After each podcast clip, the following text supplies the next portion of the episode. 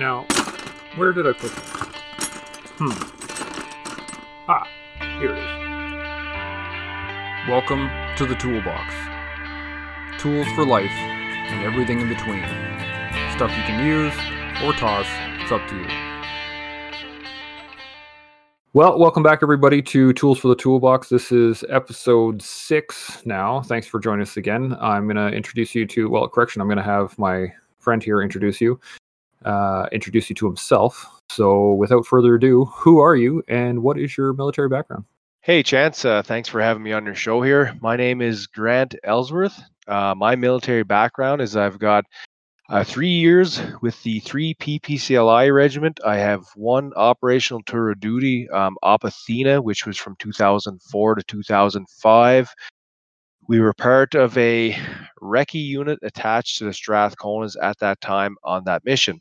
Uh, I don't do that now anymore. I haven't done that for quite a while, actually. Uh, what I'm doing now is I'm a federal corrections officer, and I've been doing that for 12 years. And Man, I talk. That'll be fun. Yeah, well, speaking of that, so I talked to um, a lot of guys that they, they make the same transition over. They, they they end up going from the infantry to to corrections, or even just other veterans end up here. And you would think um, you would think that would be a natural uh, transition once you get out of there to here. And I can tell you, it's a very rough transition. It's quite the opposite. So anybody that's listening, if you're in that boat where you're thinking of getting out or trying something new, and you want to try this job, it's rough. Yeah. Um, the reason why it's so rough is the uh, response to command is quite a bit different. So, for example, you know, in the military, you're you're taught discipline. So, whenever someone tells you to do something, you you do it, you do it right now, and you get it done. You go from that to a position of authority where you have to direct people to do things, and these people are quite simply they just they hate you. They're all they're all convicted criminals, and they just hate you for that crest you wear on your um, on your shoulder.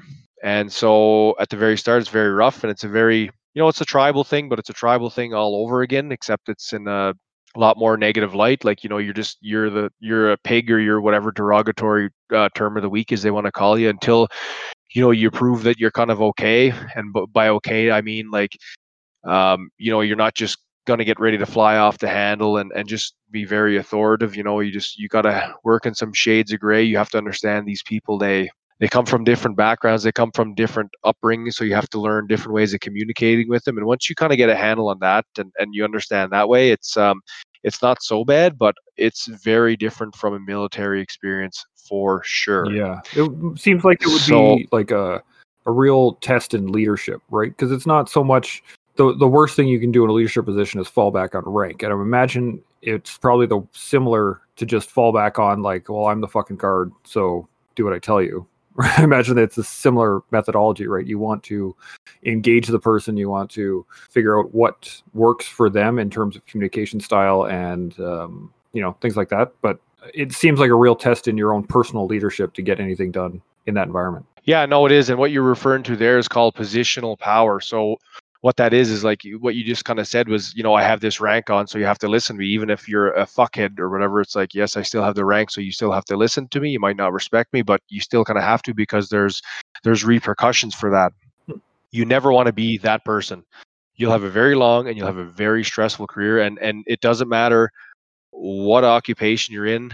That is universal across the board. So the biggest the biggest piece of advice I could give to anyone for transition, um, and even just in a leadership role, or if you're out there in some kind of a um, authority figure, is you have to learn your job, as in you have to learn the policies and and the procedures for your job, but you also have to layer your own personality into that, and that will give you the most authentic version of you.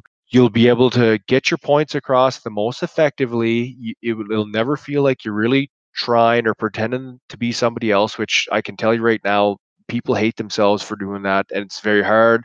Plus, like I said, working in in corrections now, um, you get really good at sniffing people out after a while because you just you pick that trade up because you're dealing with all kinds of people, and you always got to be on your guard. And nobody likes a fake, so you know just be yourself and and if you do that people will respect you they they, they don't respect you for something you're trying to be and that's universal i think we can all understand that so yeah just be yourself Yeah, one of the hardest things I found for not only tra- transition but just life in the military as a whole was uh, humility. right? And the ability to recognize that you don't know everything, that your way isn't the only way shit gets done, and really to just chill the fuck out. like, I, I, I, see, I see a lot of guys that go through it and they get so worked up over, oh, I got to do this and I have to do this and I have to be here and this is what needs to happen, blah, blah, blah, blah. And it's like, man, just like take your time.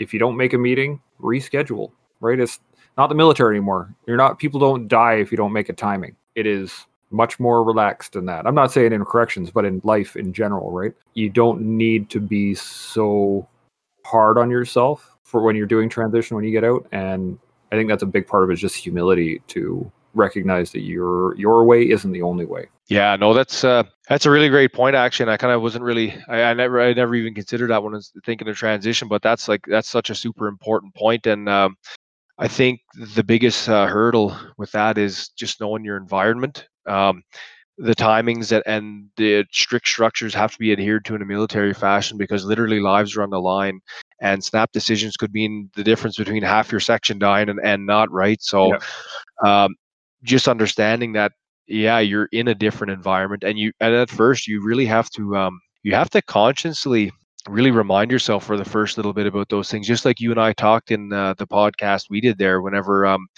uh, the example that i used was whenever I went home, I went right from uh, overseas on HLTA and I went home. And for the first couple of days, I would remember because what we did was whenever we got in our G wagons, all of our our G wagons were right beside our tent, so we'd have all our, our, our gear in there ready to go, like the um the vests and the equipment and stuff like that. So whenever I would open up the truck door, I would be looking at the seat puzzled, saying, you know, where the where the hell's my gear at? Like, mm-hmm. what's going on here? And it was just, it was a it was kind of a it was a fleeting thought, but I mean, the fact that the thought was still there, and, and I had a very real kind of a feeling and a reaction to it. And I was like, you know, it really drives the point home that you know you just got to remind yourself a little bit. Oh, and and walking on grass too. I I was like, yeah. I got such such anxiety walking on grass. I couldn't believe that, and I was like, what's going on here? And it's like, yeah. Um, you got to remember you're not walking in a minefield. Like it, it's okay, and, and you just got to kind of kind of got to remind ourselves that. And it, eh, I think eh, after a while, it you know, like anything else, you adjust. But the, the first part it can be very frustrating. So just take again what you're saying. Take your time, slow down, and just kind of realize where you are. Self talk is huge because it kind of it kind of pumps the brakes on your brain free when you start doing that a little bit. Even though people may look at you like you're fucking kind of crazy a little bit, but hopefully it doesn't take too much of it. But um, I found that really helps uh, whenever I'm kind of stuck or if I'm got a hurdle I'm trying to break. Yeah, I uh, I remember the first time I got into a lav after overseas, and I always we I was on QRF for like five months of my tour out of the eight, and I uh, we always hung our tac vest on a line inside the lav where we were sitting normally. So all you had to do is grab your armor and your rifle, right? And you just jumped inside the truck so we could just go. And I remember the first time I got into a lav, it wasn't even like we were driving anywhere special. I like walked into the lav and I sat down where I normally would sit and I went to put my my tac vest on and I wasn't there and I just like had a massive panic attack of like where the fuck is my kid? just oh my god. Oh my oh wait.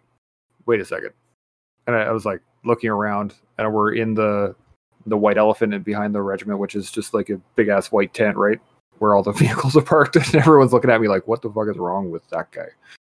But uh, you're, yeah, you're right. It takes the self-talk, the humility to re- and to realize that you are not there anymore, and it that's a tough one. But uh, moving along, you are you got uh, you've been what ten plus years corrections now? Yeah, I got uh, twelve years completed there. I'm actually it'll be this fall. I'll be uh, lucky thirteen. Oh, hoo hoo hoo! Special time. Now you've also uh, you also run Honey Badger Alliance, correct? Yep. Okay, and what is that all about? So Honey Badger Alliance, if you um, if you just take a look at well, really any of the content, because the same theme runs through everything between the podcasts and the videos and the the blogs and all the little stuff I put up on my social media. It's basically um, cultivating uh, strength and resilience by a leading example. So uh, I don't believe in putting things out there that just make you feel good in, for a second. Like that's the same idea as gambling, where you know you get your little bit of an upper and then you're down again. Everything I put out there, even um, even like those little picture things, I put, usually put up uh, a write up in there if it's a little bit more vague, and it gives you it gives you something to work with. But I also put it in a fashion where you could take it and use and make it into something actionable. And those things are all lessons I learned mostly from corrections where I am now. And I'm very fortunate that I was able to learn those lessons. And you talk about humility because, yes, sometimes you have to realize that a you're not right or b you have to change your tactic up because most people you know you get frustrated and angry and you bang your head against the wall and and you know it becomes just a roller coaster of that. So it's like hey if you're banging your head against the wall something's not working you got to change it up. So basically i put those put those little points and tips everything on there is something that i've learned the hard way and i've learned to make it work for me and cut some stress out of my life. Awesome that's awesome. But you know, we need more of that as uh, as we were talking earlier. Uh, leadership by example is such a a huge tenet that the I think the world needs right now. I mean, we have so much stuff going on right now uh, in the world, in not only in Canada but in the U.S. and multiple countries. Especially right now, um, there's so much. There's so much talking. There's so much uh, there's so many emotional crazy things out there but if you look at um, you look at anybody in history that's made a huge change it was always an individual and it was always them doing something it wasn't people talking it wasn't people you know we need to do this to feel good um, people we we we learn by watching and like social uh, social rules, I guess, for lack of a better term, are set by the actions of the group. So if you start those actions and you start people off properly, it just like a you know just like a virus, it, it it becomes infectious, and that people will mirror that. So it's super important that if you're on the spotlight, your actions reflect accordingly because people will follow that. Absolutely. You know, one of the reasons why uh, we teach leadership so heavily throughout the military uh, is specifically because of that, right? You have to show people how to do things because you can tell someone all day long, but until they actually see it done, it will never quite click. And then, you know, there's a tenet that the officers always say, and it's follow me, right? It's not you go ahead, it's follow me. I will lead, you come with. And then there are so many battles throughout history that you could call upon where, you know, one officer stood up in the in the midst of it all and was like, "Follow me!" and they charged up a hill, or they attacked a fortified position, or they were able to uh, secure something that no one thought was securable. Right? It was always the one dude that changed the situation based off of his actions, not just the what he was saying. And unfortunately, a lot of times it usually gets him killed, but it usually spurs the uh, the troops to get something done. And like you said, it is the uh, it is the act, not the words right? It is them actually doing it that gets people to, to get up off their ass and change. And I think that's such an important thing right now. It's that nothing changes without the work. Well, yeah, let's and let's pick that apart a little bit, just because, like I said, all this current stuff that's going on and all this craziness too. Um, so the other thing is actions are a lot harder to uh, dispute.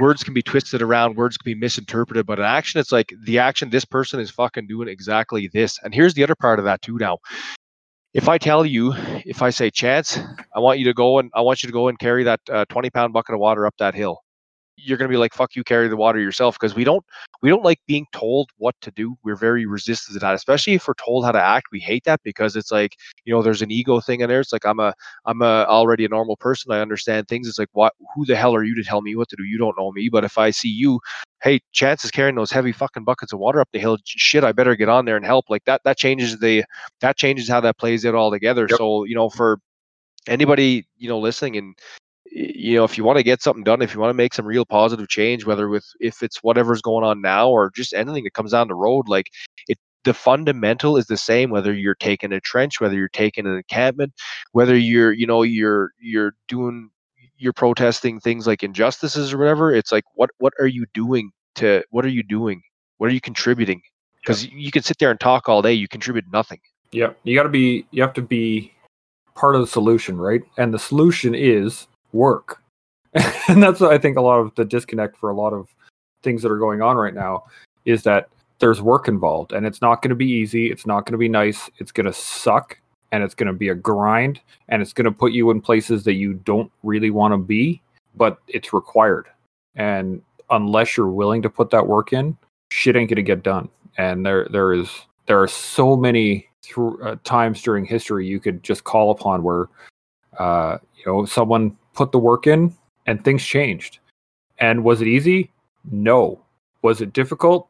Hell yes. But it got done. And the important thing is that's the other important thing. Is it difficult? Yes, but are you learning something? Yeah. Whenever you're starting to struggle, you learn you learn better methods, you learn better ways of figuring that problem out because it's like you don't want to stay there and suffer and struggle for so long. And then guess what? The problems are going to come up all your life. So if you if you figure out a structured system to use to solve your problems with, and usually, you know, you learn that the hard way the first time, you know, and that's going to stick. It's like all of a sudden life's problems they might be they, the next set of problems might even be bigger but they might not feel as bigger or seem as bigger because now you've got at least a way to tackle it and look at it and, and systematically take it apart so it, it's super important just to kind of throw yourself into something and try and figure it out Absolutely. I can't think of a time that life was easy for me where I learned something out of it. Like I, I can't. I can think of lots of times where life was extremely difficult and I learned something out of it for sure. But if life is easy, you're not getting anything out of it. I like I don't I don't see anything you're getting out of that. But uh, life is weird right now, and uh, we'll we'll see what happens in the future, right? So speaking of the future, yeah, you got any plans? Any big plans for the future? Are you gonna continue pushing Honey Badger Alliance? You gonna stay corrections? What do you got on the go? oh i i at this point now it's starting to gain some traction and i'm starting to get the nice thing is i'm starting to get the feedback that i want to hear is is um you know i'm glad that i can put stuff out there but i'm way more happy to hear that people are saying like the the stuff is actually making a difference in their life. So it's like okay the the uh the idea paid off. It took me and that's the other thing you were talking about with uh, struggling and stuff like that. The first year um, if anybody's listening and you want to go back and see some really shitty, poor quality stuff, go back and check out the stuff I was putting out the, the first year. And I, I, remember lots of times I wanted to give up doing that too, because I'm like, what the fuck am I doing here? And like, it, it's a, it's kind of a touchier subject because no one wants to really uh, to some of those things they don't want to engage because it's kind of got a negative connotation. So I'm like, okay, I, the message is right, but the way I'm conveying the message is is not working. So I, I kind of had to figure it out and I kind of remodeled it and and now it's starting to get some really good traction. It's starting to get some really good positive feedback. That um that podcast, that trial and triumph, man, oh man, the feedback I get from that from the people that listen to those is is unreal. They really, really like that show. So I'm kind of I'm kind of glad I took that idea and ran with it. And it didn't even start it didn't even start as that. It started as something a little bit more superficial. I was like, I just want to inject some positivity in here. So um, let's talk about some success stories. But then when you put the uh, when you put the spin of success on something and you want people to tell a story, uh, they're willing to tell you. It, it seems like um, way way more um, just uh, heartbreaking stories or disheartening stories or just like really crazy traumatic stories with that spin of success. And I, I was like, okay, there's some actually some real value here because the way people were telling it too, I was like, um, I can get this. I can understand this. This is a very, it, it brought a very human element to it. And I think what the value in, in, in it is where most peer support things um, don't get to address is it shows you it shows us where people are when they're emotionally at their worst and i think that's where even peer support and help because people are kind of they're a little bit unwilling to talk about it when they're in that but if you can hear whenever someone was at their worst and then how they kind of problem solve their way out of it that's like okay this person i felt the same as this person and this is what they did well i'm going to try that it might not work but at least now you're you know you're five more steps up on the rung of that ladder instead of right you know knee deep in the in the shit right? So um that's that's been going really good um so yeah, I'm going to keep pushing that. I got a couple of other things I'm kind of brainstorming with right now. Me and another guy completed a a little bit of a different project yesterday. I'm going to announce that in the coming days. I think uh, you know what it is because we talked about it already, but I, I did get that one going. Um, aside from that, I th- I think I'm just going to stay where I am in corrections though, because if I'm getting the growth outside of there, um, being where I am right now is as I work right in a cell block with the inmates. So I get to go every day and I get to have those hard conversations. I get to, you know, keep um, to finding ways to improve my ways that I relate with people, you know, and and I can tell you right now at almost 13 years in, it's been uh, it's been a pretty rewarding ride. Um, just like the just like the military, but in a different sense, corrections is a very it can go very one way or the other because you're dealing with yeah. two different types of people in a very close range. So the the other thing the other thing what makes it so uh, traumatic and stressful and it took me a little bit to figure it out i was like why do we have such high rates of stress and, and ptsd and stuff whenever um, we don't have quite as many deadly force incidents. I was like, oh, because everything's so close, but everything's personal. Mm-hmm. Like you, you see that you see that same guy day in and day out. So it's like if you see him coming down the hall, you're already your body starts kicking in that little bit of that uh, dribble of the chemical cocktail because it's like you just you know that fight's coming right, and yep. it's like you have you have these back and forths. Now it's not not more of a it's not more of a subject is doing bad thing. You know, we have to try and stop subject from doing doing bad thing. It's like this guy, you know, he's he's going to do bad thing, but he's also going to take these digs at you and he's going to make it personal kind of deal. So um, learning to really navigate that and to avoid it, mitigate it is is huge, and that that translates into every other aspect of life. Um, I found some great value with that, like just my relationship with relationships with um, my friends, uh, my family, all those things. I've been able to improve it, but I had to really I had to really do a lot of research and I had to do a lot of soul searching and I had to do a, re- a lot of pumping the brakes because if you don't it can it can take you the other way and people can lead you all around by the nose and, and lead you just into a big ball of stress and depression and just fucking bullshit so um, very rewarding but also at the same time if i'm going to continue to add value to other people's lives you know i, I want to stay there and i want to keep learning in that capacity. I want to keep getting better that way as well. Which is awesome. You know one of the things that i learned very early on in my uh, time in the military and outside of it was there's no greater bond than shared um, difficulty. If you are going through a really shitty time in your life, it will, and you hear about somebody who is going through a really shitty time in their life, and they're managing to get through it, it is much easier for you to go, oh, is that all they did? They just changed their mindset. Oh, well, I, you know, I can not hang out with these people anymore if it's going to lead me to there. Or uh, one of the things I had this great experience in uh, Wainwright. It was minus 53 with the wind, and we were out just waiting uh, to do a live fire exercise in the middle of winter. We were wearing snowshoes. We had all our friggin' Arctic gear. Like it was, it was brutally cold, and the wind was just howling. And we're standing in the middle of an open field in Wainwright. It was awesome. And uh, well, I was gonna say, yeah, no.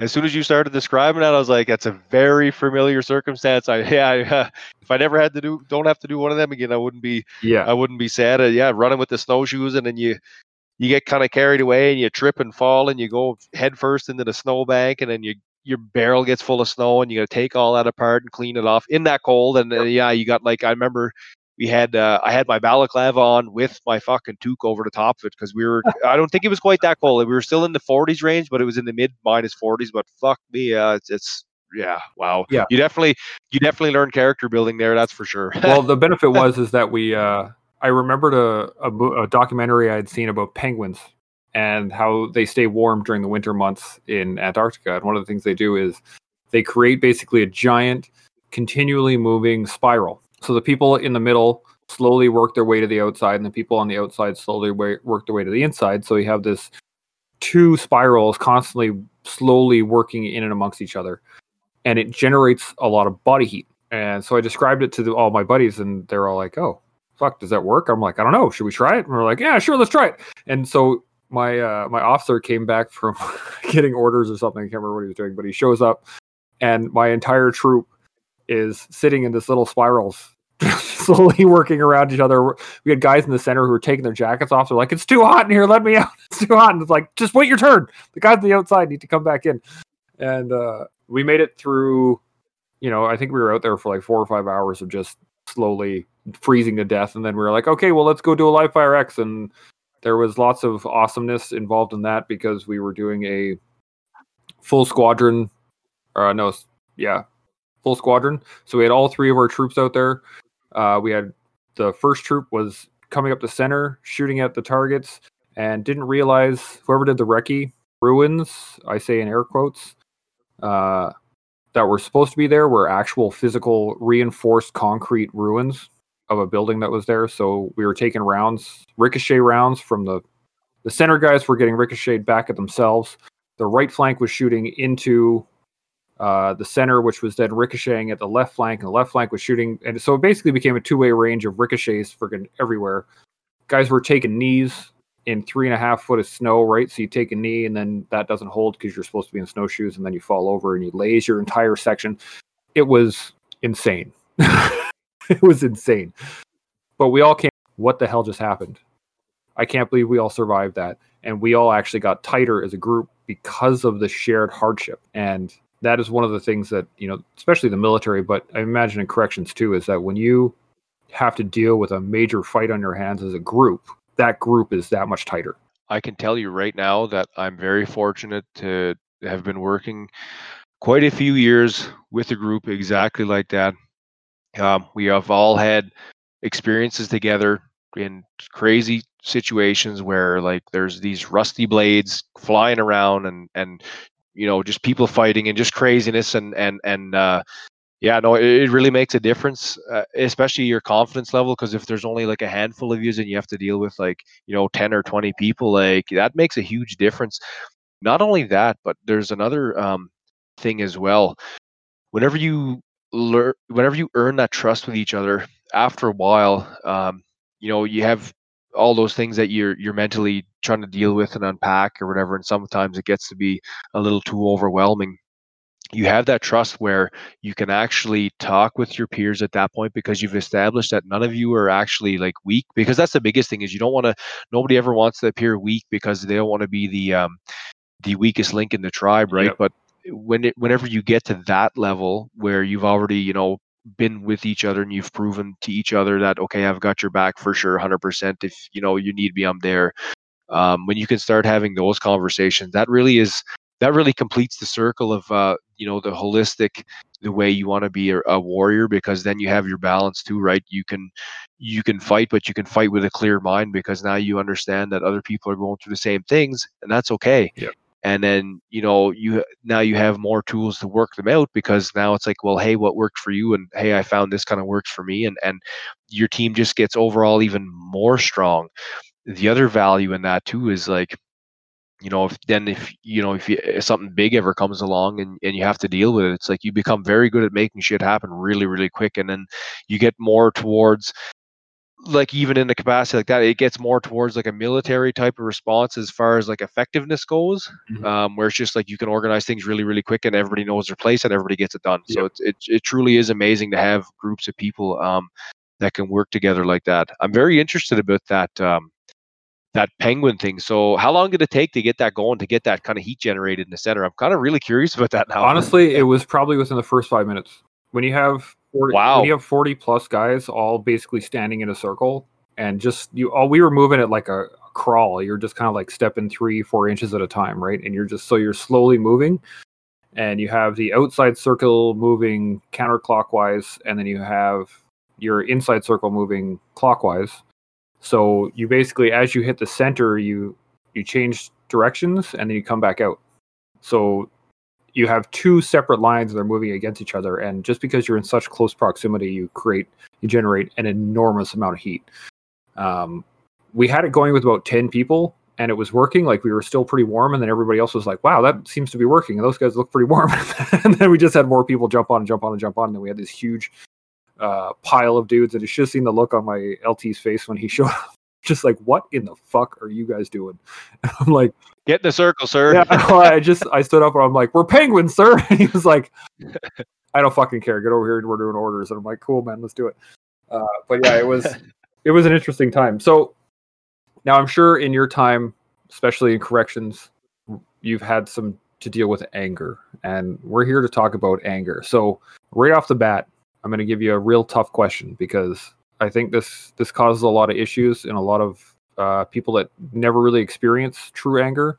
Is anger a bad thing? I think for the most part, anger is a bad thing. Um, it's not completely a bad thing, uh, and I'll get to that. But I'll get to why I think it's a bad thing first. And I, and I was thinking about this. This is just me. This is nowhere else. This is just me because I sit here in my mind never stops working. Anger is an emotion. Emotions are very real. We still have to acknowledge and feel those like every other emotion on the spectrum, whether it be sadness or happiness or anger, I think those come about whenever we're put into a situation where we don't have any control of either immediate or we're able to get a control on. And that's why we have these outbursts. Um, anger, I found in my experience, it clouds your judgment. It definitely causes you to miss things. Um, the other the other side effects of anger is if you if it's unresolved say if you have um, for example a, a verbal altercation with someone and it doesn't end well, then two things come of that. First of all, all of those things they they manifest physically. So whenever you get anger again, as I as I said a while ago, say so if I'm like you know what, fuck you, chance, and you know you, we start back and forth. Well, now we start putting on uh, more aggressive body language. Well, we pick up on that stuff. Our, our limbic system picks up on that stuff, and it gets us ready for that fight, whether that's real or, or perceived. And it kicks a little bit of that um, that chemical cocktail in there. You know, the cortisol and the adrenaline, the noradrenaline, the endorphins, and um, the cortisol and um, or dopamine. Sorry, I already said cortisol twice. Dopamine. And anyways, that's that kind of gives us our, our little bit of a that's like our pre our nature's pre workout. It gets us ready for that fight, so we have the advantage.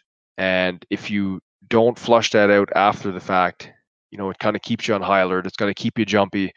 And where that translates into is you're gonna you're gonna take more offense if you're dealing with somebody else. Say you're gonna take more offense to it now because you're already on high alert. It changes the way you perceive things, the way you you hear and interpret information. Wasn't gonna say the other thing with anger. Um, yeah, no, it, it's just in general, I it just clouds your judgment. Um, it's a sign that you don't have control of things. You definitely do not have control of yourself.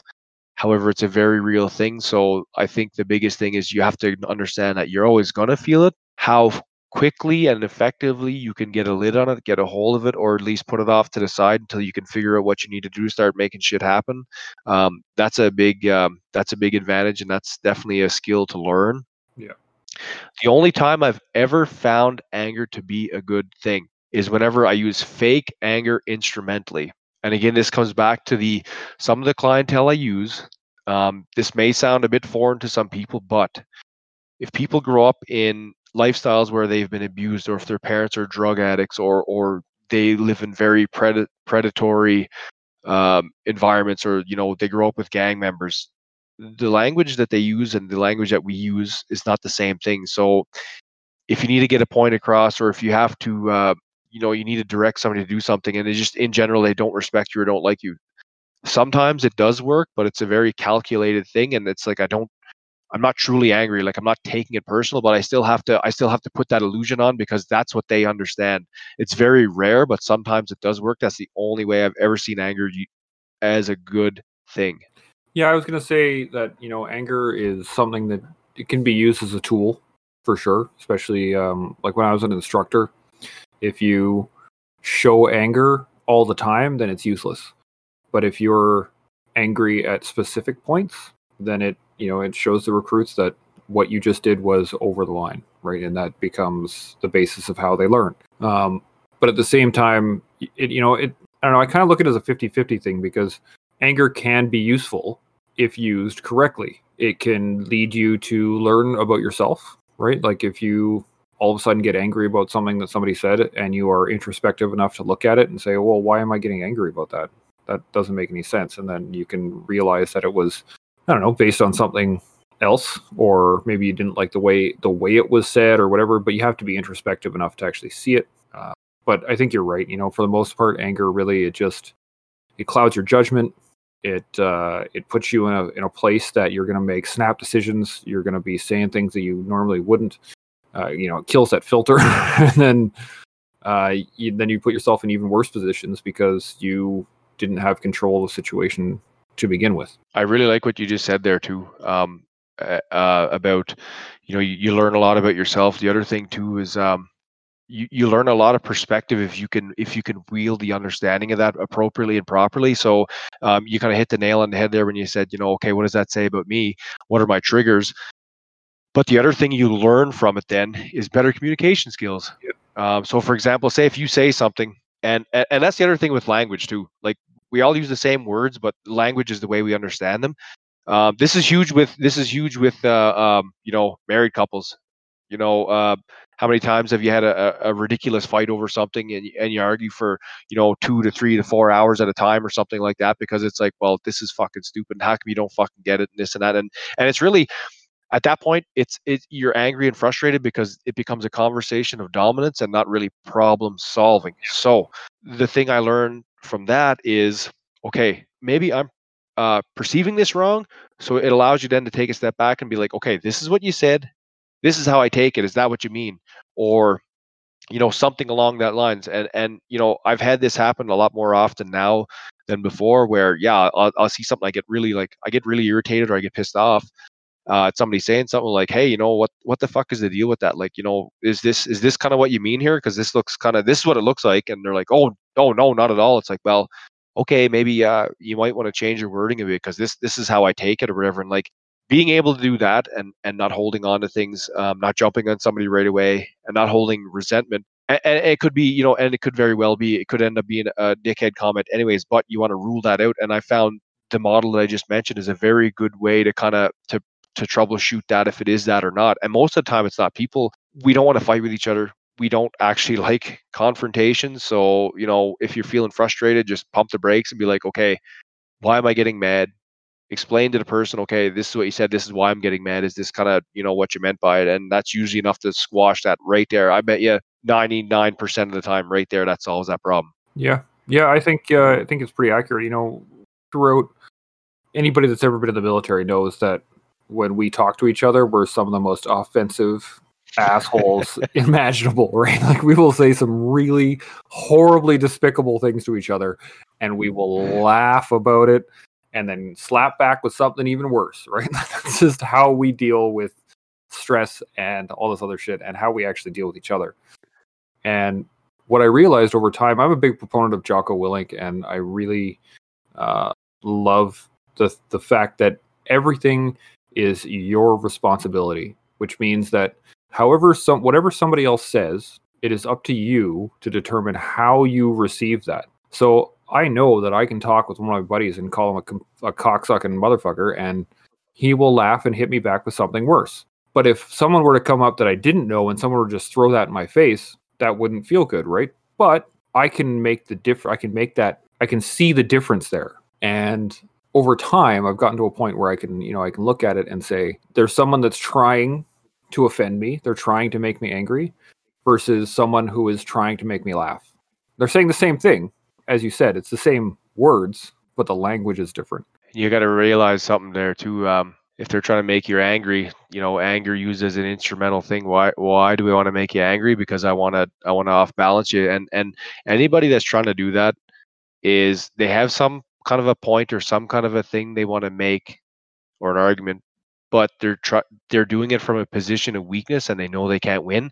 So they're going to beat you down to a point where they can kind of lead you down and force you to make a few mistakes and say something inappropriate and then they can take the moral high ground that way. Because anybody worth their salt that wants to debate and has respect for you and and wants to figure out your perspective on something will just ask you. Anybody that goes the other way they just want to be right and and and they're going to play by all the dirty rules to get there and that's what i learned from using anger and if you if you don't feed into that and you just kind of if you respond back objectively like that conversation gets shut down pretty pretty quick afterwards. You know that just rem- that reminds me a lot of uh counterinsurgency right? If you think about it what the insurgents are trying to do is hit us hard enough so that we react in a very negative manner and then engage either uh, non-hostile targets or we start like in Vietnam there was uh, man what was his name?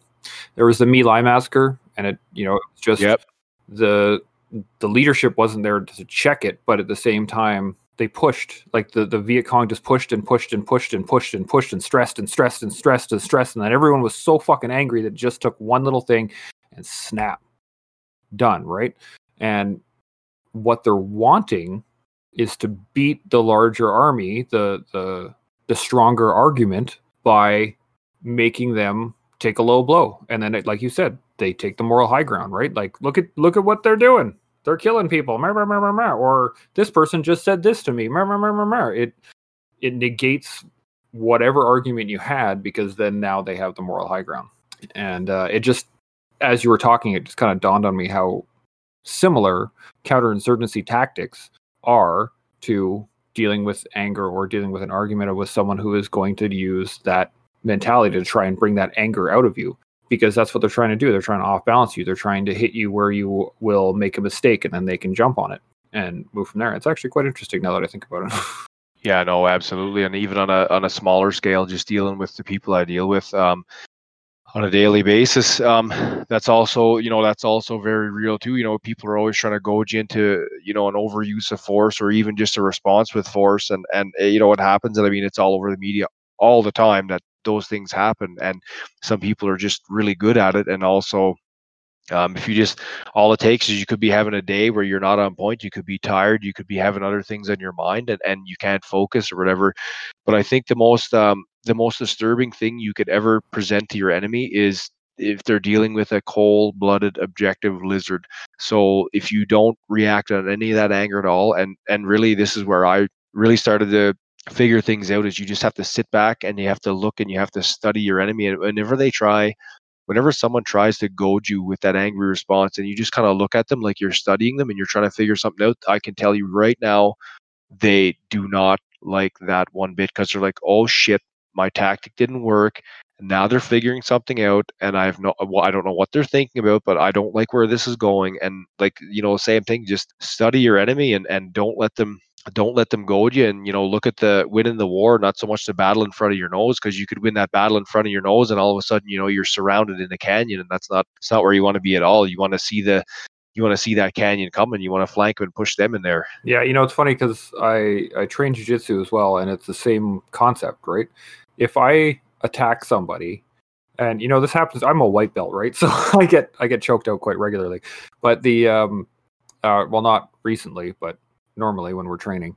One of the things that will happen i'll be you know working with a purple belt or a brown belt or i'll be every once in a while i'll get to roll with the black belt. And as you're rolling with them they just have this look on their face like oh yeah okay.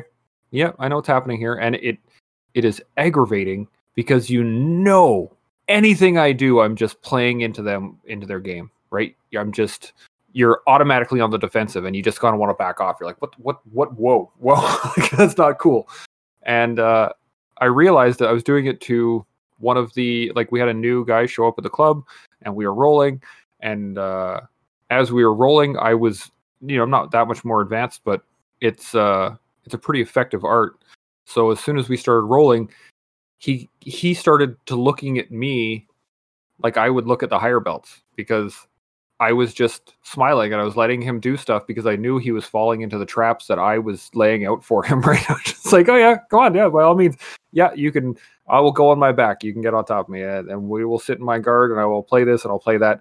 And I was calm, and I was thinking, and he was just getting more and more aggravated. He was getting more angry and using more strength, which was just playing more into my game. And it was, uh, it's pretty hilarious how uh, all those things are so similar. well, uh, I remember reading in the Book of Five Rings once, and I've said this before too, and it was the only line in there that ever stuck with me out of that whole book. I can't remember exactly quote for quote, but it was it basically went like this: if you if you can bring yourself to understand one thing, you'll be able to understand all things. And I was like, when you see the way broadly, you can see the way in all things. Is that what it is? Yeah. Okay. And I love um, yeah, so one of my favorites. So that one eluded me actually for years until I started to really like, you know, uh, invest a lot of time into my own hobbies there, like and put some real hours in and do some real exploring. And the gist of it is, yeah, like when you can understand the fundamental of something, you can kind of look at something else and take it apart and and and see the pieces for what they are, and then you can build it back up for for whatever you need to. So the same idea if you're if you're you're dealing with the enemy who's insurgents who are trying to get that emotional response you know or you know you're on the mats rolling around or if you're dealing with that same guy that's just trying to you know piss you off because he just he wants a lawsuit and he just wants to you know make you look bad it's it's all the same thing you know don't don't feed into it and you're in that situation so you can either a become victim to that situation which is giving into your emotions which are predictable and whenever you're predictable people can goad you wherever they want or if you can sit back and and and try and find some clarity you can think you can problem solve and that's when you start to become truly dangerous and you become truly unpredictable and that's how you win. Absolutely. Yeah i couldn't agree more. Um, so now here's here's the other question. This took me a long time to actually figure out. When do you remove yourself from a situation at what point do you, would you recognize? Because i mean for myself normally what'll happen uh, i start to get tremors in my left hand. I start like my hand starts to shake when i get really fucking angry. And usually as soon as that happens i am i'm overboard right? I shouldn't be in that situation anymore. Uh, and that's usually my telltale like okay now i need to go. Because i'll go from there to being totally calm and basically ready to kill anything that's in front of me. That's not a really great scenario there's been a couple times where I've been in in that particular scenario wasn't. Luckily, my wife was there and she kind of pulled me away, but nothing happened, thankfully. But what is it that you recognize? Like, how is it when you get to a point where you're like, I should not fucking be here? Okay, so that that definitely changed um, a lot over the years, even just to to the point where I would remove myself from a situation. So obviously, before you know, when you don't have things quite as much figured out, like at one point, it's like you know you get very irritated, your voice gets elevated. That you know, I'm I'm I'm like I'm pretty near ready to fucking smash something. I'm that mad or whatever. Like that's what it used to be. Um, obviously, that's no good for nobody at all. Um, I'd learned over the years that whenever I remove myself from a situation, it's well, it, it's always it's always um, verbal stuff. I mean, at, at work I can't do that. I have to remove myself from a situ. I can't remove myself from a situation if it's escalating, uh, as long as I'm not contributing to it.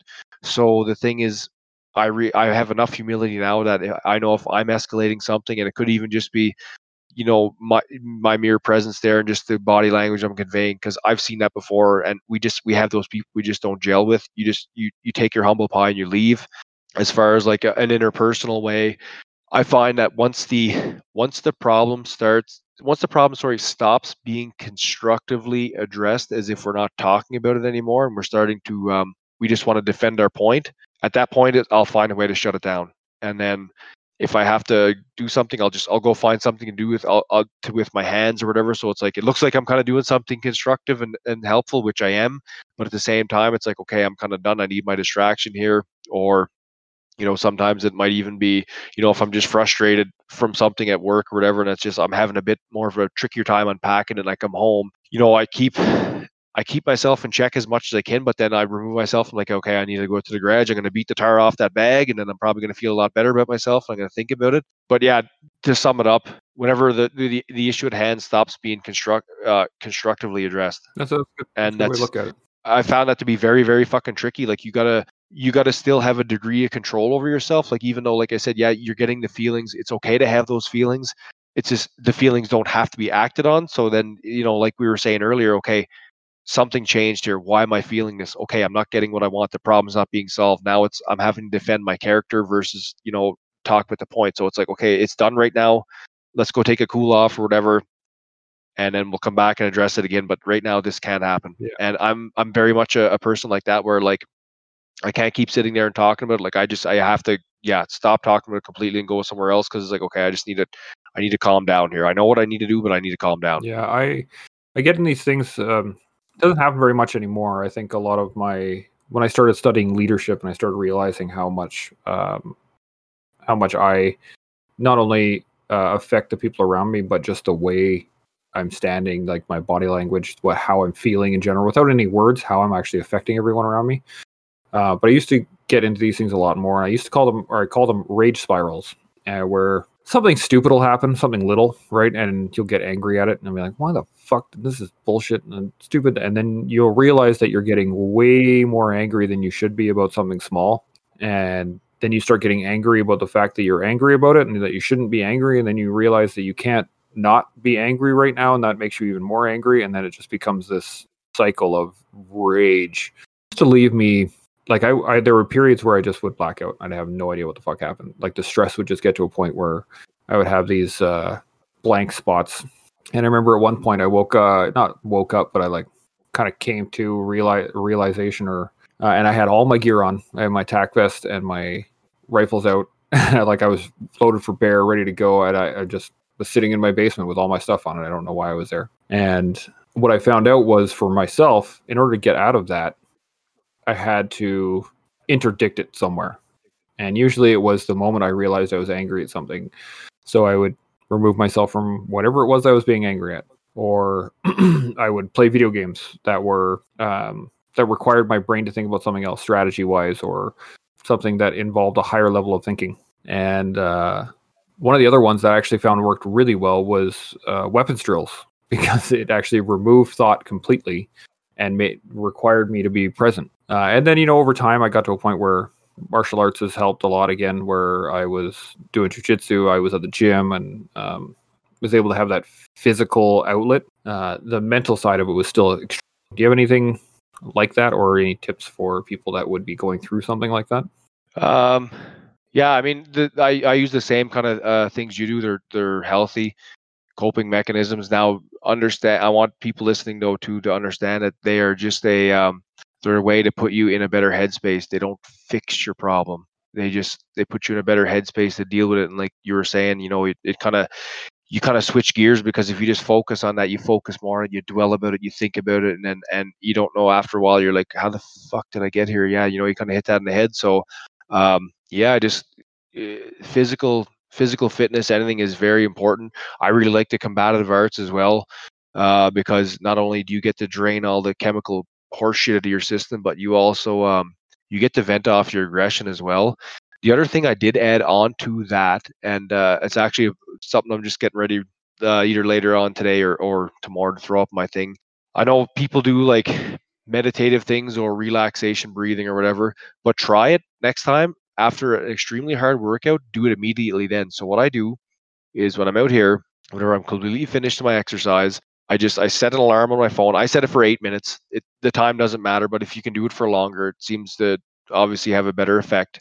I do it because I don't want to sit there and get lost in the time. I know when that alarm goes off, I've put my eight minutes in, and all I do is I just sit there quietly and breathe. And there's different ways of doing it. You know, I think one method is four in, hold four, four out. I do six in, hold for one, six out. That works for me or whatever. And whatever works for you doesn't matter. But I find it just when you do that, it brings you to so much more of a lower level and just it, it I don't know, I I cannot describe that feeling. You just, you have to try it. It's simply amazing. So, getting back on point, then it also now it's like okay, now I'm in a better headspace to deal with whatever the hell I had going on for sure. Because now I'm like super calm down. Not only I wore out and and I got all my you know hitting into my system, but it's like okay, now I'm just kind of everything's calmed down as well. Yeah, yeah. It's you know um tactical breathing, the, the the box breathing it's called also, or circle breathing. You know, four in, four out uh, or four in, hold four, out four, hold four, the, the box breathing. Uh, we used to use yep. it for gunfighter and stuff like that, just to keep your, you know, scan and breathe, scan and breathe. I don't know how many times I've heard that over the years. no doubt, but just uh, sorry, just just because we're still just while we're still on that topic there to to um to address the other question though too, and I kind of touched on it above. Uh, being angry at something and then angry but angry and then you know angry that you can't be angry. Again it's it starts off as something you can't control and then you don't resolve it and then you know you get a few more things that build up and so every time you don't resolve something you're putting those emotional trip lines out. So you know once you get so many out there it's like anything that comes in within near you it sets you off more or less right? So yep. and then that's why you're angry but being angry I, would you say it's angry or are you more embarrassed that you're angry? Because i know i sit there and i'm like i'm like this is so fucking stupid. Why am i why am i angry? But it's like yeah i'm i'm i'm riled up but at the same time i'm like it's kind of a fucking embarrassing like i should be above this. Like what the fuck is wrong with me? Yeah. it's because it's just a, I think it's just an over saturation of unresolved issues and you got all that shit floating around in your blood and that's it i really do believe it's as simple as that and it just takes it takes like anything that's worthwhile if you want to set that right then that's where the the physical fitness and and just you know being mindful comes into play i i really have found those two things to to make life a lot easier. Yeah i i agree with you totally you know one of the things that we did with my my therapist and i we started doing equine therapy uh, early on and we saw you know huge leaps in my own treatment and getting better and i saw a huge um drop in the occurrences of these the rage spirals that I would get into, uh, just due to the fact that I was able to deal with it through the dock, through the horses, through um, being in the moment and not being able to unpack the issue. Right, and that was that was the key was that I need to unpack the issue. Uh, and anchor is one of those things, as you said, it, it puts out those little tripwires. I like how you put that because it's so true. Once you start being even a little bit angry, anything can make you more angry. It doesn't take much to make you more angry, and then you get more angry if somebody fucking brings it up, and then you know the the humility it takes to recognize that you're angry, and then the humility on top of that to go, I shouldn't be here right now, or I'm not being helpful right now, or I'm not being constructive right now, or this is not going to help me in the long run. Those are all huge leaps that you have to make mentally because it's so hard to even grasp those thoughts, right? It's uh it's definitely worth it's definitely worth the time though because anger Anger's anger's kind of like a drug though too. It can be very intoxicating because you you know you do you get that that drip of that cocktail. Like I said, it supercharges you. You know, it does make you feel you know more powerful physically that way. Um, the unfortunate thing as well, though, too, is you know it, it kind of unsettles people. So you know, you it sometimes uh, even unconsciously we don't realize it because we're all susceptible to it. You know, it, it feels like you just have more power over a crowd because you know nobody wants to say anything or contest you. So it it truly is horrible and ugly if you if you frame it that way as well. So I think if you look at it under under that lens, it really fucking drives home the point that we need to understand this understand what do I need to do and what do I need to do to lessen this because those are those are the characteristics that you actually are conveying and they truly are very ugly characteristics. Absolutely. You know, I was watching a uh, a Jordan Peterson lecture uh, on YouTube at one point in time, and it was he was discussing anger and he was saying how incredibly toxic anger is for the human body uh, in terms of long term access to it. In that it is by the the spikes in adrenaline and dopamine and all these chemicals that are running through your body because you're angry it affects your heart it affects your your circulatory system it affects your your digestive system people get ulcers you know there's all all sorts of medical issues long-term chronic medical issues that stem from an overabundance of anger which is actually i find fascinating that an emotion can physically alter you to such a degree. Well think of it uh, think of it this way you uh you have your car out there um your car is made to run at you know say 190 horsepower. You bolt on a supercharger that gives it 200 more horsepower. That son of a bitch is going to burn out real quick. oh, yeah. uh, it's definitely gonna, it's a, it's going to burn out uh, quicker than it was intended to do. So what happens again and and it very is it starts emotionally but it is a physical thing because when you're putting those chemicals in your body, you those chemicals are made for your body to run on a higher performance, which is not designed to run on all the time. And so, where the breakdown becomes then is if your body's running super hard that way to give yourself the performance, guess what's taking to hit your immune system? And now you're more prone to every other thing, colds and sickness and all this other shit. And and mm-hmm. and things start uh, they just don't work right or things are working too fast. So that's where you start developing, like you're saying, some of those more serious things. Um, so yeah, no, like it's it is emotional, but that's I, I'm pretty sure that's how it works uh, physically as well. So again, there's another incentive to get a handle on it. Absolutely. You know, have you ever heard of a term called endurance hunting? Endurance hunting? No, I haven't. Okay, so this is apparently a, a technique that we used uh, as humans very early on, just based off the fact that we have a larger endurance capacity than most mammals. And uh, what they would do would basically you you chase after a deer or a pig or whatever, right? But you would just kind of jog after it continually, right? And it would bolt off for a second and then stop, and then you would still be after it. So it would bolt off again, and then it would it would never get a chance to actually bring its heart rate down and its breathing rate down. Uh, and you would just continue to chase after it and chase after it and chase after it and chase after it. And then eventually its system would just overload. Its heart would like explode and its lungs would not be able to work anymore.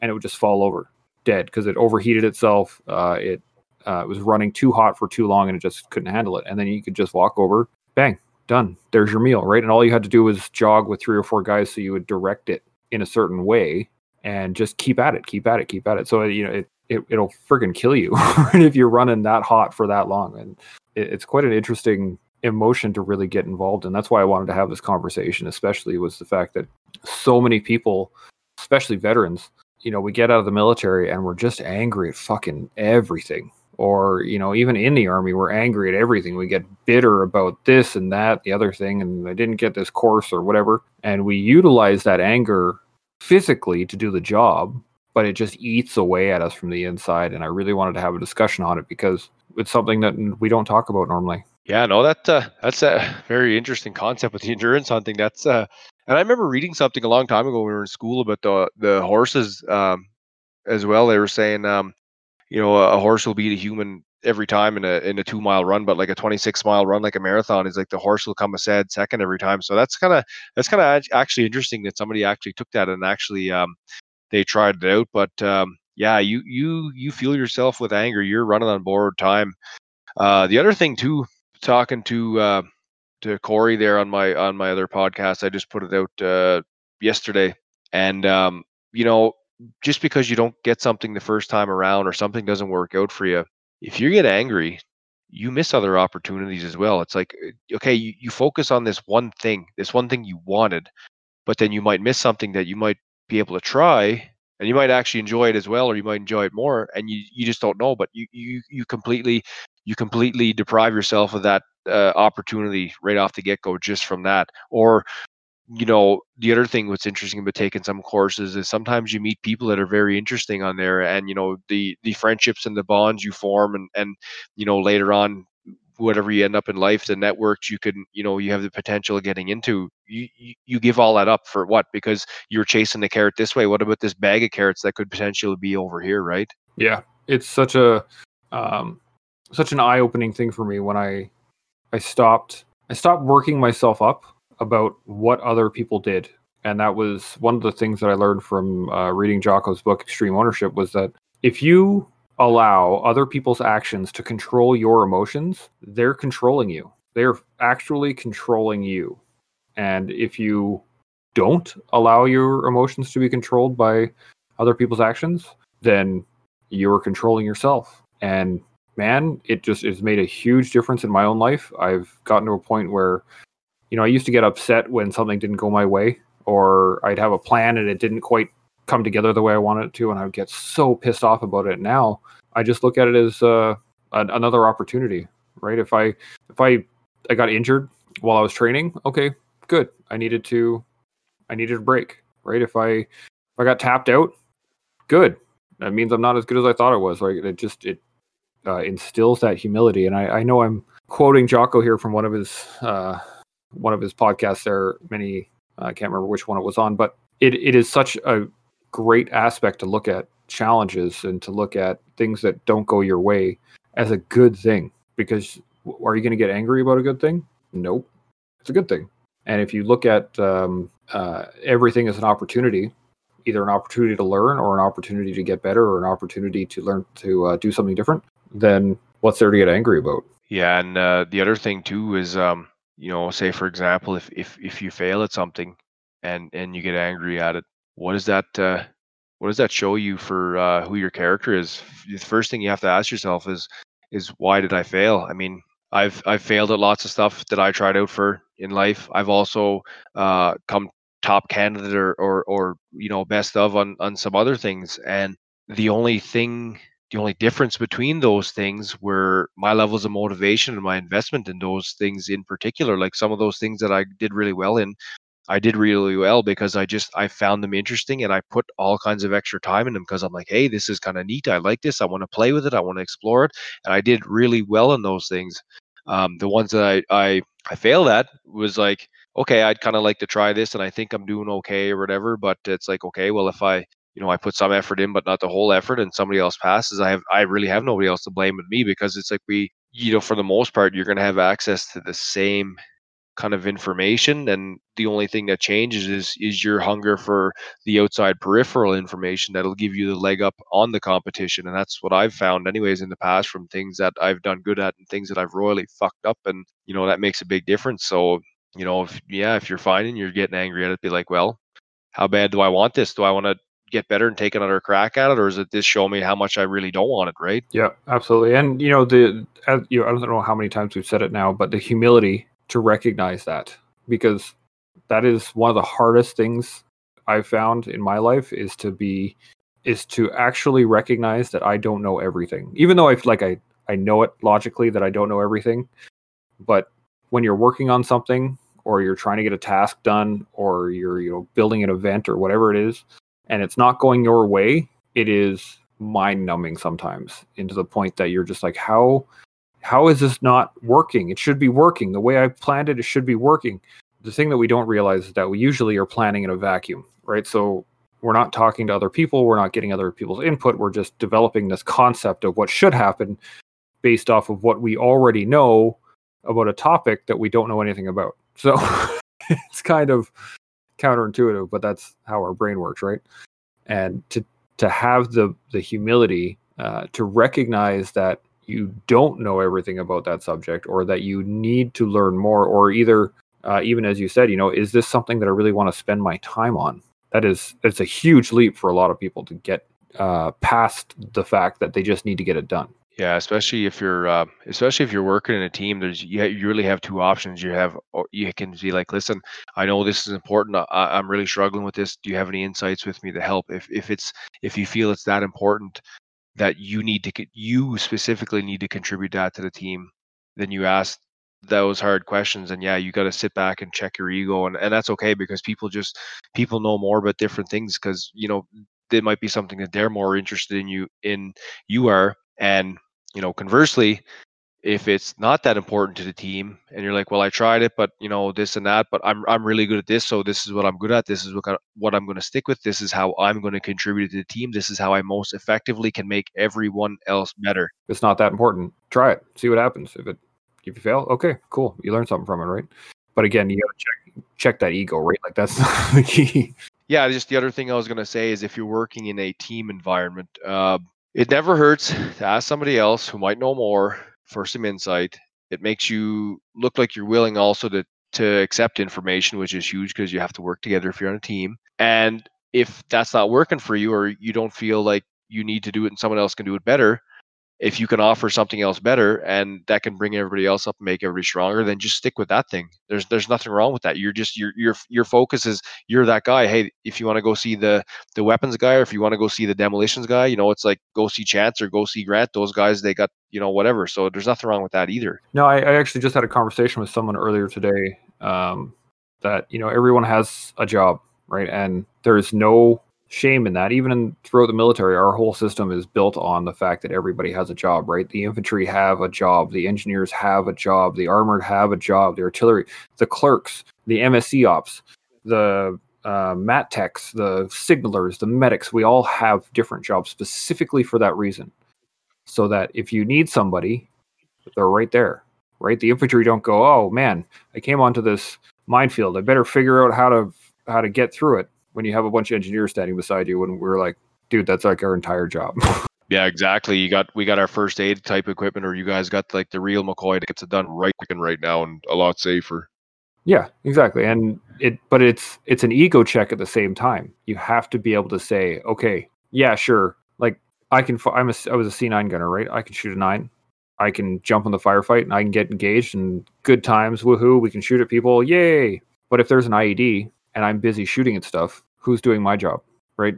Yeah, exactly. Doesn't make any sense. I had a conversation with another infantry guy about um, uh, room clearances, and I was like, you know, I really want to get in a fight, and he's like, yeah, but your job is to blow fucking doors down. It's my job to go storming into the room, and I was like, yeah, yeah, that makes sense. And I'm like, but I could shoot someone with my shotgun. I'm like, he's like, yeah, you could, but I can also get in the room with two or three guys before you can actually get your shotgun back up from your charge getting off. And I was like, yeah, yeah, that makes sense too it's all in that everyone has that job, right? And I had to check my ego to say, oh well, I guess I can't kick a door down and pull a shotgun up and shoot a dude all at the same time.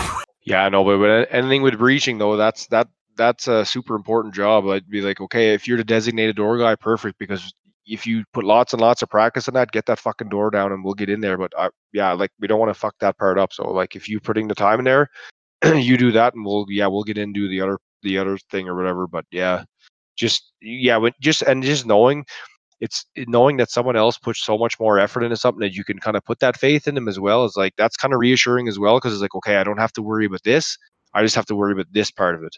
Yep and that's i think that's what you get when you put your ego aside and when you move that into your daily life right? If if you're working on a team in an office environment and you're trying to get this report done but you don't really know all that much about it because you you know haven't put much time into it and you're like oh well Jacob's down the street or down the cubicle row. He he's done a lot of these. Maybe I should go ask him for help instead of just sitting there getting aggravated about doing it. Just fucking go down and talk to him, right? Yeah, and I just want to touch on something else since we're talking about anger and and teams and more specifically inter interdepartmental teams and like um as it relates to things even outside the military. Like obviously there we're we're depending on each other for survival, but you know you see a lot of other interdepartmental teams where you know it's like well my job is the most important well, no, fuck you. My job's more important. So like my shit takes precedence. Um, again, the, and you can get into a, a, very unproductive fight there pretty quick, and a lot of stupid emails back and forth, and, and bickering, and, and other people involved. And and again, that's just an ego check to be like, okay, this is what we need to do. This is the goal. How do we get to the goal? How do I how do how do I incorporate you into my end, and what can I do for you, and how can we work together? Um, this this is what I need to do, and like you know, from a, a a policy type of thing, like this is what I have to adhere to. How about you? Can you work around that, or vice versa? And sometimes, holy fuck, when you approach it like that, it's like that's a game changer. Yeah. Like you get stuff done so easily, but again, it's very easy to get caught in the middle of that tribal warfare because my tribe is better than your tribe. But it's like, no, the fucking tribes have to work together to take down the, you know, the Goliath, the proverbial Goliath. Absolutely, it's a long game, right? You gotta you gotta play the long game, and or the, you, as you said earlier, the war, not the battle, right? It's you can, if your ego can take a shot or two in order to, you know, lose this battle but win the war. Game on, right? We've Yeah. done. and that's like you know those little things that you you know you chalk up to minor bullshit or whatever it's like you add up like you know 15 or 20 of those things all of a sudden they become a big thing you get a you know 15 or 20 of those little again those little chemical trickles in there it adds up to basically the equivalent of one big one and if you don't resolve that then you know that comes back again to those emotional tripwires again you got now you got a shit pile of them out again and you don't know why you're getting angry about the stupidest things because it's like i deal with stupid people all the time well are they really stupid people or are we just not understanding the scope of the situation here Yeah. Yeah, absolutely. It's it. I've I've started looking at it, uh, especially in interpersonal relationships. I look at it more from a, what am I doing wrong? Like if we're not understanding each other, I'm not communicating properly. I don't look at it as this guy is stupid or this guy doesn't know what he's talking about. It's I'm not engaging this person properly, or I'm not just I'm not uh, describing my point eloquently enough, or I'm you know it. I'm just looking at it as I'm the problem because I'm the only one that I can control. Right at the end of the day, it's all about me. You can only control yourself. I can only control myself. So how I react in that interpersonal relationship shouldn't be me trying to change you. It should be me trying to change me so that you and I can communicate. yeah no 100% it goes back to what we talked about earlier again by leading by example. Um, if i tell you chance you're fucking wrong and this is why you're fucking wrong what's that going to make you want to do, do you're going to dig your heels in you're going to defend your argument even more now because i'm attacking your ego. So yes by by asking yourself okay what am i doing wrong again this comes back to leading by example the person's going to see you take a step back they're going to see you readjust and, you know take the different approach and they're going to mirror that because if you don't if you go the other way well guess what you're going to get exactly the fight you're looking for Yeah, it's funny. Uh, again, listening to Jocko a lot, he says, you know, you can you can charge up a hill and take on, uh, you know, a bunkered position with a machine gun. You can take them on head on, but you're probably going to die. Right? it's just it seems so useless to to even try that concept. But that's what we do a lot of the times in when we're dealing with conflict in between people is that we just this is my fucking this is the way I think. Deal with it. And the other person is like, well, this is the way I fucking think. You deal with it. And no one's willing to go, well, what if I just take a step off to the left here and then I can, you know, engage him from the flank? It seems logical, but it's a lot more challenging than we let on. yeah there's a guy i was having a chat with yesterday. He uh he was saying that too. He's like uh this one of his instructors told him he's like you know when you're dealing with people you have to look at it this way. Pe- people are not out to get you they're just out for their own best interest. So if you can understand that then that kind of goes into you know understanding that don't attack somebody's ego don't attack them like you just said directly on because yeah you're going to take a lot of casualties and a lot of damage getting your point across and it might not even get across so yeah it's no point Okay, I just wanted to. We're gonna finish off here real quick, and I I wanted to go over a protocol that uh, my my doc and I worked with quite a bit. So give me your little points on this as we're going. I'm gonna hit each little one here, and then you can give me a uh, a lowdown on your feelings on the overall on how how you would react to a situation. So I got into the. This was a few years ago. This is when I was still actually more than a few years ago. This is when I was still really agitated about a lot of things, and my PTSD was really uh, it was in my head a lot. So we were out back behind my house. We're in this little park. I had my dog with me. He was off leash, who is normally very well uh, behaved, and I train him to a pretty high degree. And he, as I wasn't paying attention, he had gotten up and kind of sauntered over to this other table. He wasn't close to them, but he's a slightly bigger dog. He was a, a shepherd, Great Pyrenees cross. So he's a he's a bigger dog. And this guy jumps up and starts yelling at me. And I call my dog over and he comes immediately and he sits down beside me and it's no big deal. And I'm like, hey man, you know what? I'm sorry. He, I should have him on a leash. It's my bad. Uh, no big deal. And he started laying into me and he was just like, well, what if my son was allergic and then my guy, my kid would be dead now and this is all your fault. And he was like looking for a fight. And at the time, so was I. So I uh, I I stepped into him and I got really dead quiet and I was dead calm and I was like, "You better step away before I rip your fucking throat out." And luckily enough, my wife had grabbed my shoulder and was like physically dragging me away as this was all happening. Luckily, nothing came of it because I, I would have killed the guy. But I realize now, after dealing with my doctors for a while, that what I what I do now and what I should have done then was first off just leave. Right, like he can yell at me all he wants. I can just leave. Whatever. Right. He might think he won, but in the long run, I've already left the situation. If uh, once you're out and you're still angry and you're really uh, jacked up, the first thing that I always do is I find my body. So, as you said, breathing, that's a big one. Uh, I do tactical breathing. So, in four, hold four, out four, hold four. And I just breathe, breathe, breathe. And I start doing specific muscle relaxations. So, I actually find where, you know, if my shoulders are up, bring them down. Actively bring them down. If my fists are clenched, actively open them. If my jaw's clenched, actively open it up. And physically or cognitively relax those muscle groups. The next step is a cognitive de-escalation. So you actually have to get inside your own head and say, is what he is saying true?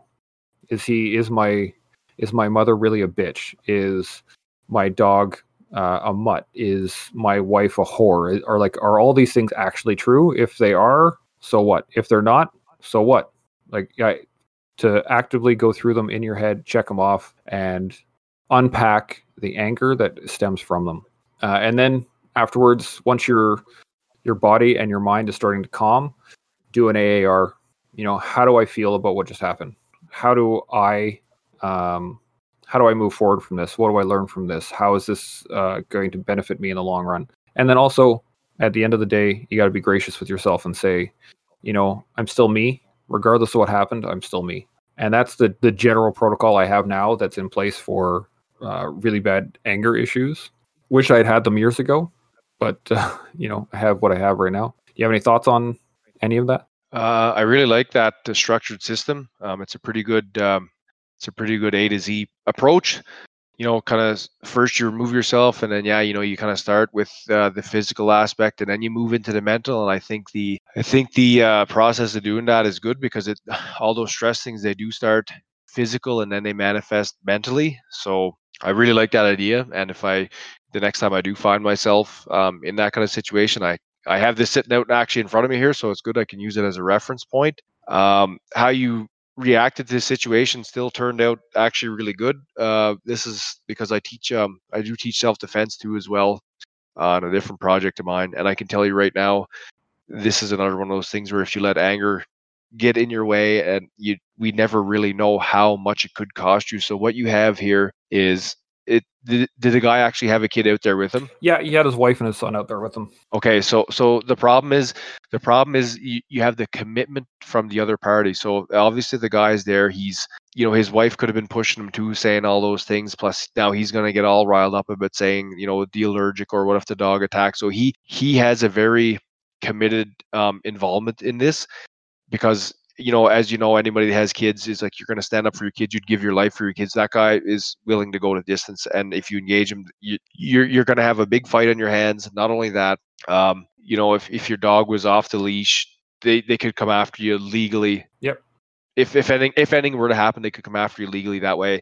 Now the other thing is if you actually get into a physical altercation um, somebody that's jacked up it's going to take a lot of it's going to take a lot of effort just to subdue them because they're going to be supercharged with adrenaline and what happens there is your risk for injury goes way up. Broken teeth broken bones you know all kinds of uh, internal bleeding who knows? Um, those things they they those are life changing events. Not only that again that's another legal thing. So now it's like every couple of weeks you're getting emails from lawyers and and it's costing you like thousands and thousands of dollars just to say some for somebody to say okay you were wrong but you're not really that wrong so do it again. Like it very realistically has the potential to do that. So whenever we come back to finishing off with the um, reflection phase of it you know it's very important to take things into consideration um, take those kinds of things into consideration. And again that's why i think anger is not really useful at all. It's a very ugly thing because it can cost you all sorts of things like that. Um, the only other thing i maybe and this is just me sitting here armchair quarterbacking it like like i said you were in your situation. If you had all those things going on at that point i think you did pretty stellar if you could keep it uh, under wraps like that. I think the only thing that could change it is arming yourself with more knowledge. So for example and the only thing is you have to put yourself into the breach though too. You kind of have to deal with people like that. And sometimes that i've learned even me i've learned that if i'm in the wrong you change your body language to something that's a little bit more submissive. You fucking you bite the bullet because you know that just what i just mentioned all those things could have or could potentially happen. So it's like i don't want to deal with none of that at all. And i and i know those things happen to people. So there's a bit of um, there's a bit more power and knowledge. So I find it's easier not to beat yourself up, I guess, if you have to tactically withdraw like that. So change your body language to more submissive and be very apologetic and just fucking leave. And that's it. And if you ever see that guy again, if you have your dog out there, just, you know what, go to a different park or go somewhere else or don't even just be near them. But yeah, I mean, those things are very unfortunate. There's a lot of factors that come into play. Like I said, the amount of trip lines you have out at the time, yeah. plus if you have other people there as well. Like some people too, it, we're kind of we're kind of stupidly wired that way too. Like if we have our wives or if we have our girlfriends or whoever's there, and you know, we kind of have to look like we're brave because we never want to look like the coward. But you know, you, you start talking to you know, you start asking your wife stuff like that too. Be like, well, did I make the right uh, move to get out of here? They want us to be smart. They don't want us to be brave. They actually think we're very stupid when we do that. If we can, if we can find an out, uh, as I found out. And so, like I said, knowing all those things gives you a lot more power to maneuver.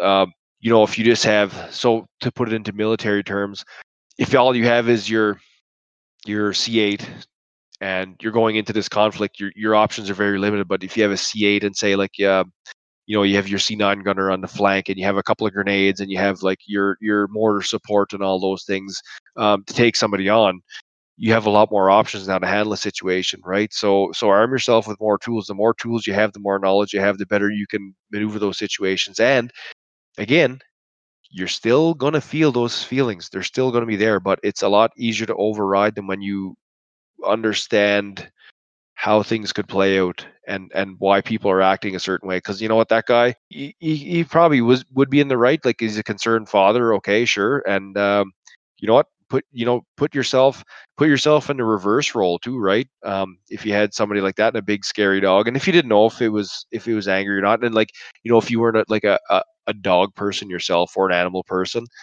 you know these are just city folks that probably you know never grew up outside of a out of a city so they don't know anything like that and and and from their perspective that's that's horribly scary right? So i mean put yourself in there and and you realize okay i'm just going to walk away from this. Yep. um, yeah okay i'm sorry three bags. You know yes or no sir three bags full i'm out of here kind of deal and it makes it a lot easier to just to, to get out of there. I couldn't agree with you more. I you know i look back on the situation and i learned quite a bit from it in just in terms of how i was reacting to the situation and i it was also like like i said i was still in I was not at a point where I had really dealt with any of the issues from my post traumatic stress. I just had a diagnosis and I was still really angry about fucking everything. So I was going from a sense of his, I recognized the escalation. And then I went from being normal and like, hey man, sorry about my dog to I need to kill this person. Right. I just, I went straight into combat mode. Uh, luckily for my, I'm, I'm very thankful for my wife. She was there to actually, she recognized the change immediately and grabbed onto my shoulder and was physically pulling me back away out of the situation. And yeah, I can't thank her enough because, like you said, there are so many other things that happen on top of just a physical altercation. We think of it in terms of you know how we used to deal with it in high school or junior high. You know, you get to a fight and oh, okay, whatever, right? You have a black eye for a little while. As adults, you can do some serious damage to each other. You can do serious damage to yourself, and then on top, that's just the physical side of it. Then there's the uh, the financial side to it. There's the the legal side to it. There's the there's so many things that are involved in an altercation between adults that is so much more than just a fit fight. Yeah. So this is a this is a great way to promote kind of what we're doing as well. The both of us on the side. So you know, leave your leave your fighting into the cages, into the rings where you can put mouth guards and gloves in and pound your frustrations out that way because everybody kind of agrees to that and they accept that. Anywhere else, not a chance. Yeah, absolutely. It's uh totally right. Now, so we've been going a little bit over an hour and change now. Uh, we're just gonna wrap it up. And do you have any final points? Anything you want to uh, say before we go? Um, just to kind of reiterate what we what we spoke on here. You know, if you again, what I said at the beginning, if you ever find you're banging your head against the wall, it's because it's something you can't control. So take a step back and and and take a look at it and just ask yourself the question, you know, what what can I do different here? And, and is it first of all, the thing is look at yourself. Hey, is this something I'm causing? That's the one biggest thing that I found is really helpful. Am I causing this fucking problem here? Because half the time it is. So you got to be honest with yourself first, and then uh, if not, then change your communication up a little bit. You know, according.